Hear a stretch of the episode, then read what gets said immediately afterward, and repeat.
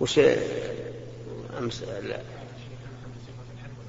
بس الحج والعمرة؟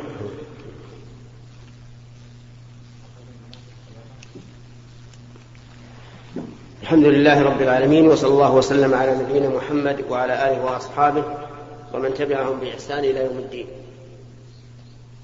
أما بعد فهذا هو اللقاء الحادي والتسعون من اللقاءات الأسبوعية التي تتم كل يوم خميس وهذا اليوم هو السابع والعشرون من شهر ذي القعدة عام خمسة عشر وأربعمائة وألف.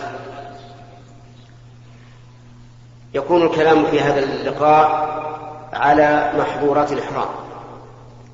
ومحظورات الإحرام هي الأشياء التي تحرم بسبب الإحرام.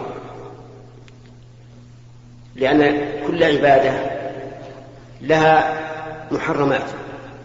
الصلاة مثلا يحرم فيها الكلام الصيام يحرم فيه الأكل والشرب الحج له محظورات أي محرمات بسببه.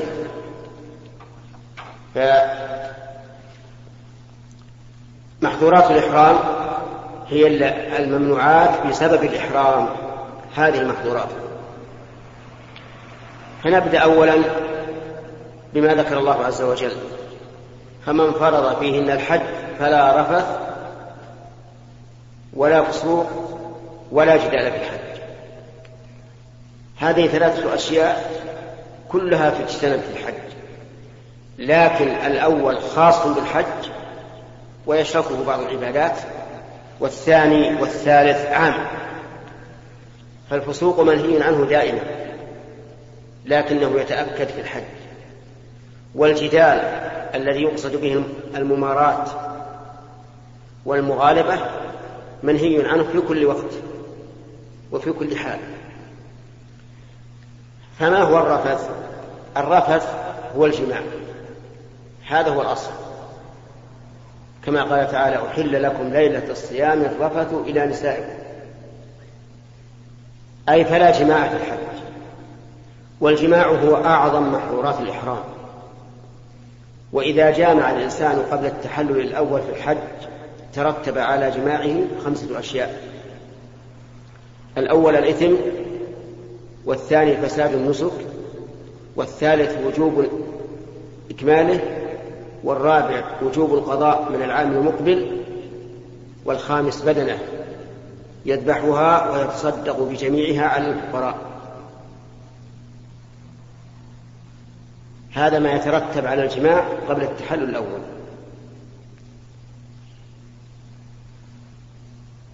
وما الذي يتعلق بهذا المحظور؟ يتعلق به المباشرة والنظر للشهوة وعقد النكاح وخطبة النكاح كلها تتعلق بهذا لأنها مقدمات للجماع ولهذا يحرم على يحرم على المحرم أن يباشر زوجته لشهوة. بتقبيل أو غيره. وكذلك يحرم عليه تكرار النظر لشهوة. ويحرم عليه أيضا العقد عقد النكاح. فلا ينكح المحرم ولا ينكح ولا يخطب. ويحرم عليه الخطبة أي أن يخطب امرأة وهو محرم لهذا الحديث. أي لأن النبي صلى الله عليه وسلم قال لا ينكح المحرم ولا ينكح ولا يخطب. ومن محظورات الإحرام التي في القرآن حلق شعر الرأس. لقول الله تبارك وتعالى ولا تحلقوا رؤوسكم حتى يبلغ الهدي محله. فلا يجوز للمحرم أن يحلق رأسه حتى يحل. وألحق العلماء رحمهم الله بشعر الرأس شعر بقية البدن كالشارب والعانة والأبط. وزاد بعضهم الظفر وقال لا يحل للمحرم أن يقص أن يقلم أظفاره.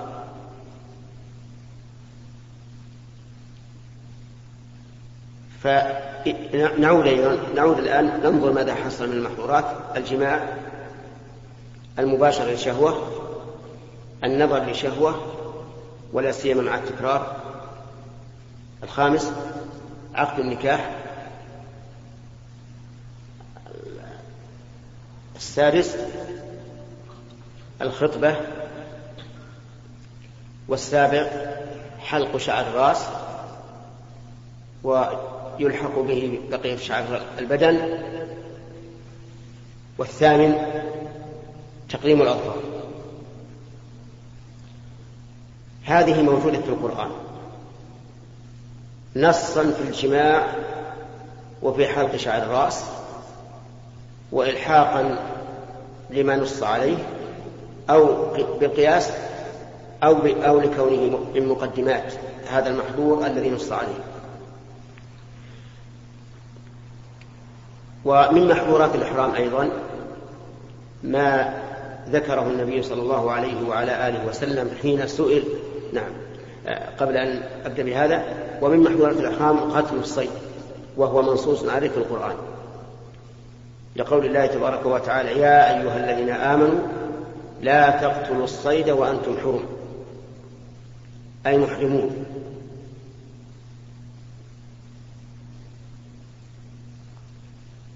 ومن محظورات الإحرام أيضا ما بينه الرسول عليه الصلاة والسلام حين سئل ما يلبس المحرم أي ما الذي يلبسه؟ قال لا يلبس القميص ولا السراويل ولا العمائم ولا البرانس ولا الخفاف. هذه خمسة أشياء لا تلبس. القميص هو هذا الدرع الذي نلبسه كلباسنا الآن.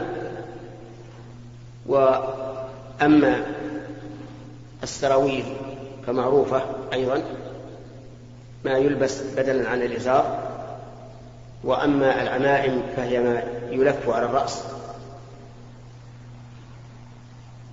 وأما البرانس فهي ثياب واسعة فضفاضة كما يقولون ولها غطاء على الرأس متصل بها.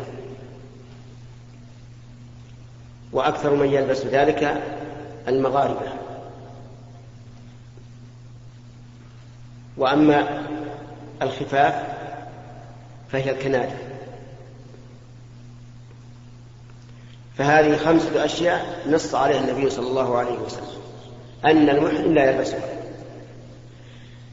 هل يلحق بها غيرها؟ نقول نعم يلحق بها ما كان مثلها أو أولى منها. فالقميص مثلا يلحق به الفنيلة الكوت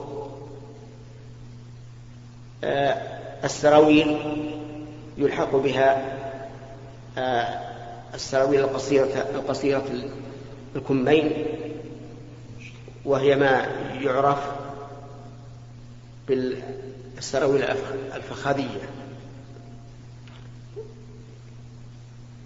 وأما العمائم فيلحق بها الغترة والطاقية لأنها لباس الرأس كالعمامة. وأما البرانس فيلحق بها المشارح لأنها أقرب ما تكون. وهذه الأشياء الخمسة التي نص عليها الرسول عليه الصلاة والسلام. قال لا يلبس. وبناء على ذلك لو أن الإنسان تلفلف بالقميص بدون لبس فلا حرج. لأنه لم يلبس. ولو وضع ولو ولو أنه خاط إزارا خياطة. فلا حرج. لأنه لا يعدو أن يكون إزارا حتى وإن خيط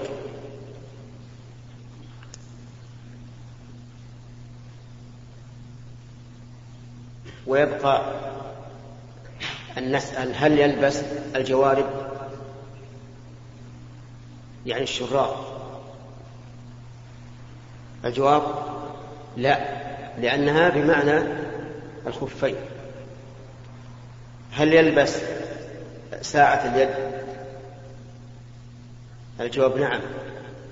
لأن النبي صلى الله عليه وعلى آله وسلم لما قال لا يلبس كذا علمنا منه أنه يلبس ما سواه. طيب هل يلبس آه نظارة العين؟ نعم. لأنها لا تدخل فيما نص عليه الرسول عليه الصلاة والسلام ولا يستدل في معناه. هل يلبس سماعة الأذن؟ نعم. هل يلبس الخاتم؟ نعم هل يلبس الكمر؟ نعم المهم يلبس كل ما سوى المذكور في الحديث أو ما كان بمعناه ومن محظورات الإحرام الطيب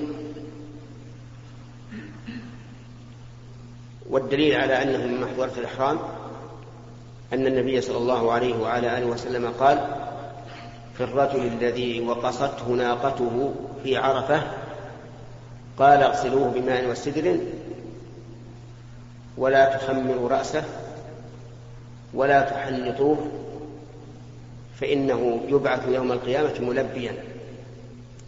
والحنوط الطيب الذي يجعل في الميت وهو يدل على أن جميع أنواع الطيب لا تحل للمحرم.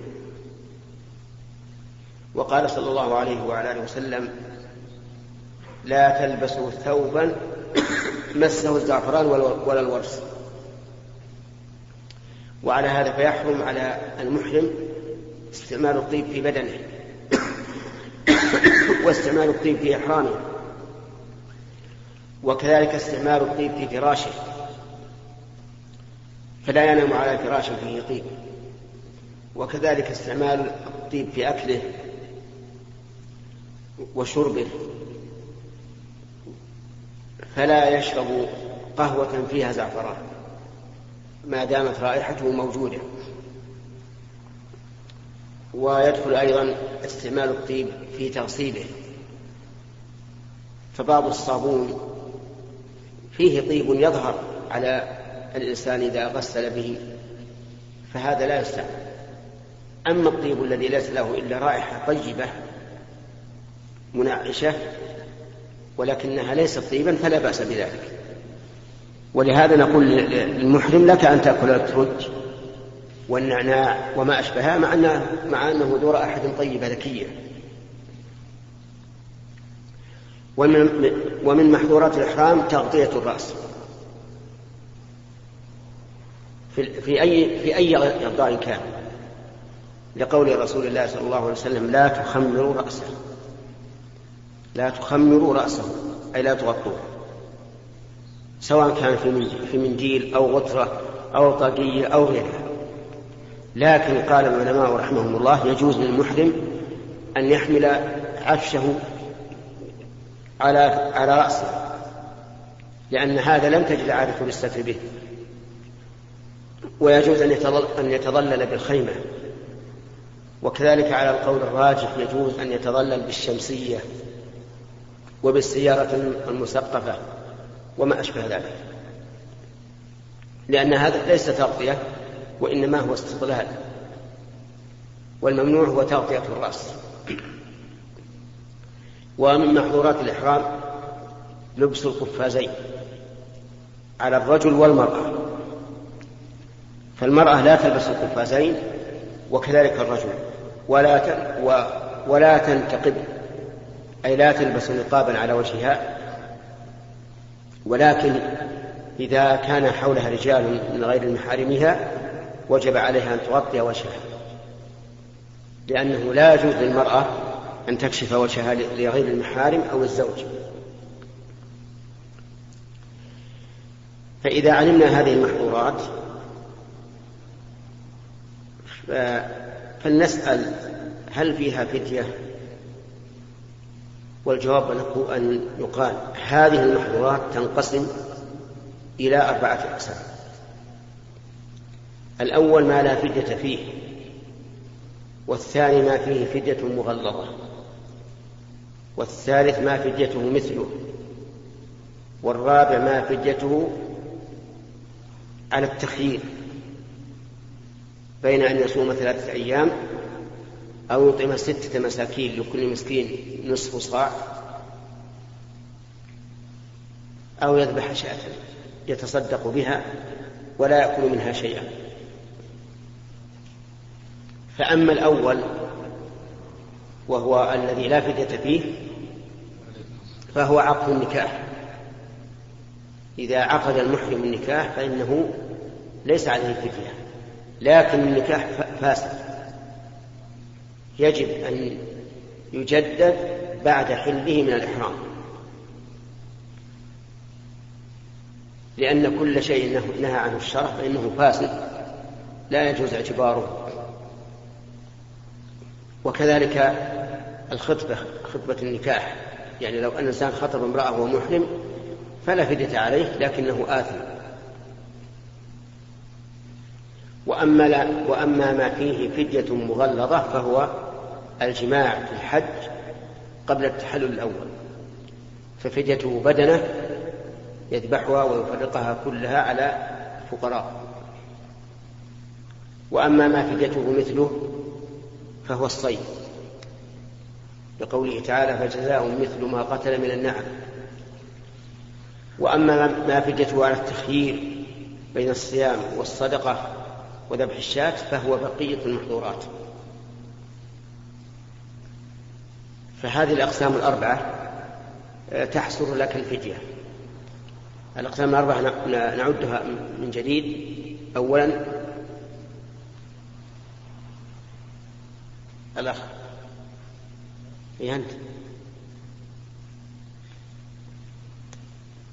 وين أنت؟ سارح. من يعرف؟ تفضل اللي في يده مغلظة ما هي الجماع في الحج قبل التحلل الأول. جماع في الحج قبل التحلل الأول. طيب. آه، وما هو الذي لا فدية فيه؟ آه، أيكم كلكم أشهر عليكم السلام. هذا واحد. أي نعم. والثاني؟ السلام السلام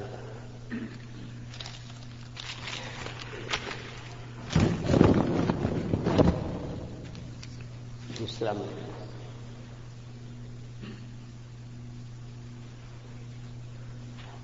آه، طيب كمل. عقد النكاح. والثاني؟ الذي لا فتح فيه. لا. نسيت خطبة النكاح. طيب. وما هو الذي جزاؤه؟ آه مثله. الصيد. والبقية من المحظورات فديته على التخييم. بين الصيام صيام ثلاثة أيام أو إطعام ستة مساكين لكل مسكين نصف صاع أو ذبح شاة. يتصدق بها كلها ولا يأكل منها شيئا. دليل هذا الأخير قوله تعالى في حلق الرأس ففدية من صيام أو صدقة أو نسك. آه ثم اعلم أن هذه المحظورات إذا فعلها الإنسان فله ثلاث حالات. إما أن يفعلها متعمدا بلا عذر أو يفعله متعمدا لعذر أو يفعلها جاهلا أو ناسيا أو مكرها فإن فعلها متعمدا بلا عذر فهو آثم وعليه الفدية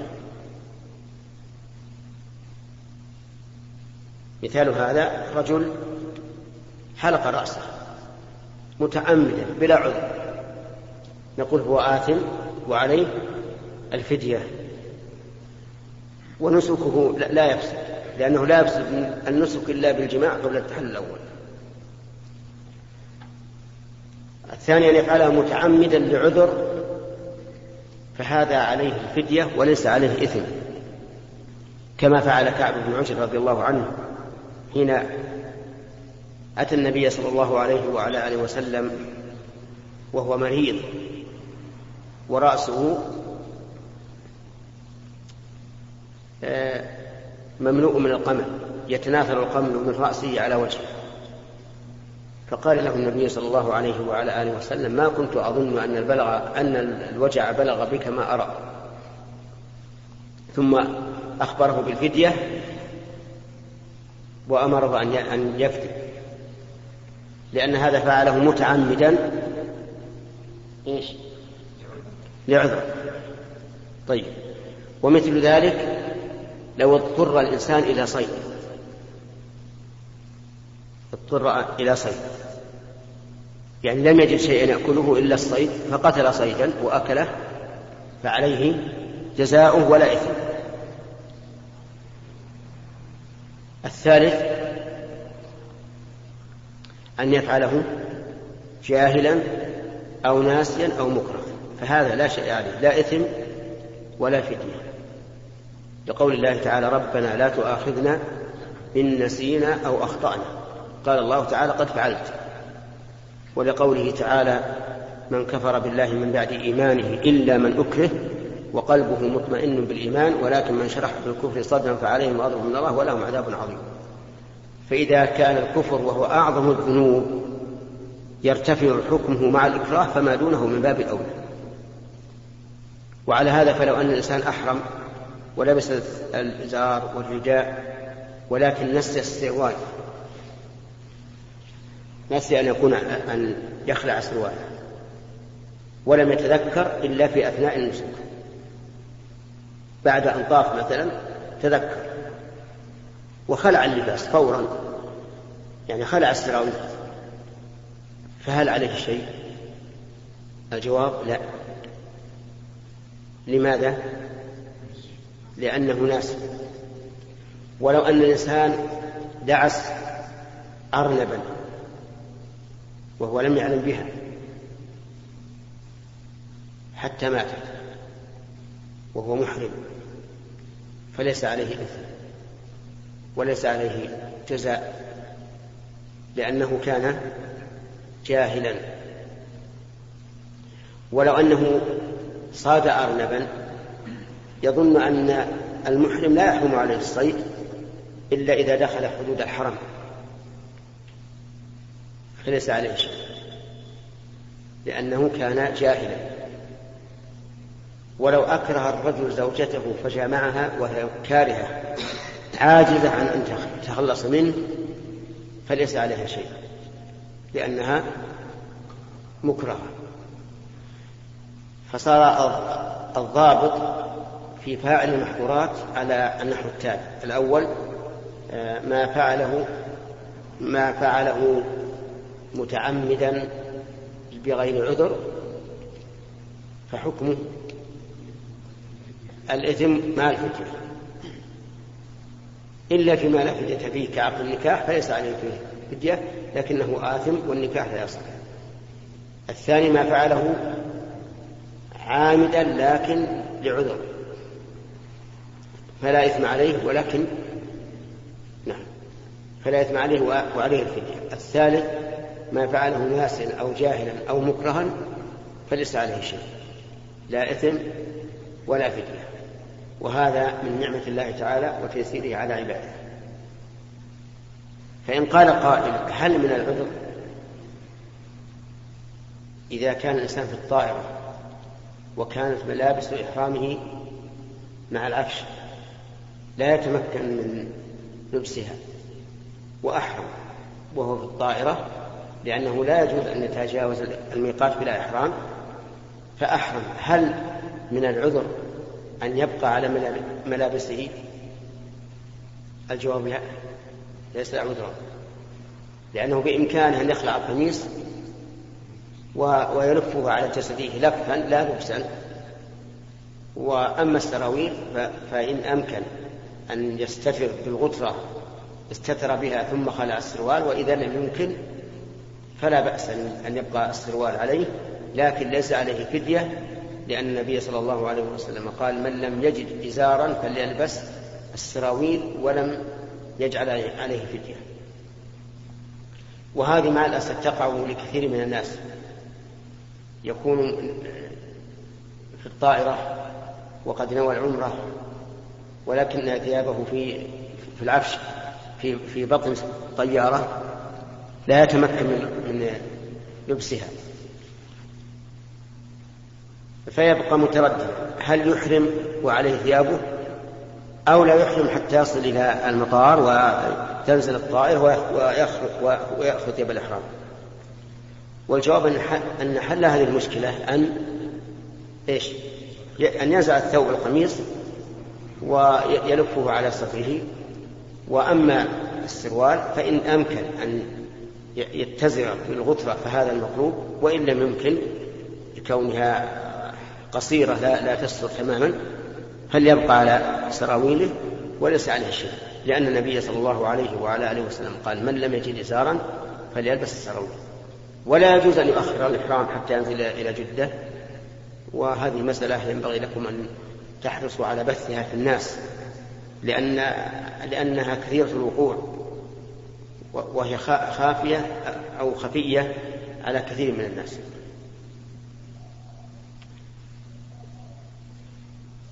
وينبغي للمحرم أن يحرص على فعل الواجبات وترك المحرمات حتى وإن لم تكن من محظورات الإحرام. وأن يتخلق بالأخلاق الفاضلة وأن لا يؤذي المسلمين بقول أو فعل وأن يكون سمح البال منشرح الصدر باسط اليد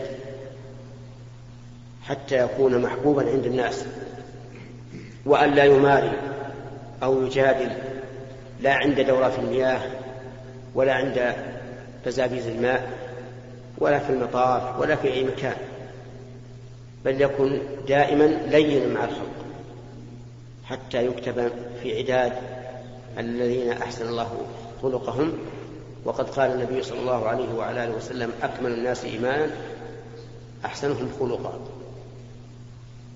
وننتهي إلى هذا الحد لنتفرغ للأسئلة ونبدأ باليمين. فضيلة الشيخ هذا رجل راتبه أربعة آلاف أو أكثر أو أقل. وعليه أجار ونفقة عيال. هل للمحسنين أن يجمعوا له ويريد أن يسافر سواء مع حملة أو مع غير حملة؟ يريد أن يسافر للحج. فهل للمحسنين أن يجمعوا له ما يجعله يستطيع الذهاب للحج؟ وهل هذا الحج فريضة أو نافلة؟ فريضة؟ وهو يمكن عمره أربعين ولا حج الذي أرى أنه لا يجمع له. لأن الجمع له إذلال له. أعطونا لفلان أعطونا لفلان هذا ذل. والله عز وجل لم يجب عليه الحج. ما دام أربعة آلاف التي هي راتبه تذهب في أجار البيت وفي نفقة الأولاد. فذلك من فضل الله أن الله خفف عنه ولم يجب عليه الحج. يسقط عنه. يسقط عنه لأن الله قال من استطاع إليه سبيلا. السلام عليكم ورحمة الله وبركاته. وعليكم السلام ورحمة الله فضيلة الشيخ بخصوص الأضحية لأن الآن ظهرت إعلانات لهيئة الإغاثة الإسلامية بالذي يريد أن يضحي يعطيهم دراهم ويضحون عنه في بلاد أفريقيا أو آسيا هل هذا يجوز؟ أنا لا أرى وأرى أن أنه أنه ينبغي للإنسان أن يعمل المشروع في أضحيته فيضحي في بلده وبين أهله إظهارا لهذه الشعيرة العظيمة التي رتبها النبي صلى الله عليه وسلم أحسن ترتيب. فجعلها من جنس معين وفي سن معين وفي وقت معين وفي وصف معين وجعل لها حرمات. فمن أراد أن يضحي فلا يأخذ من شعره ولا من بشرته ولا من أظفاره شيئا حتى يضحي. عناية الشرع بها يدل على أنها مهمة جدا. ثم إن الإنسان إذا وكل من يذبحها فمن الذي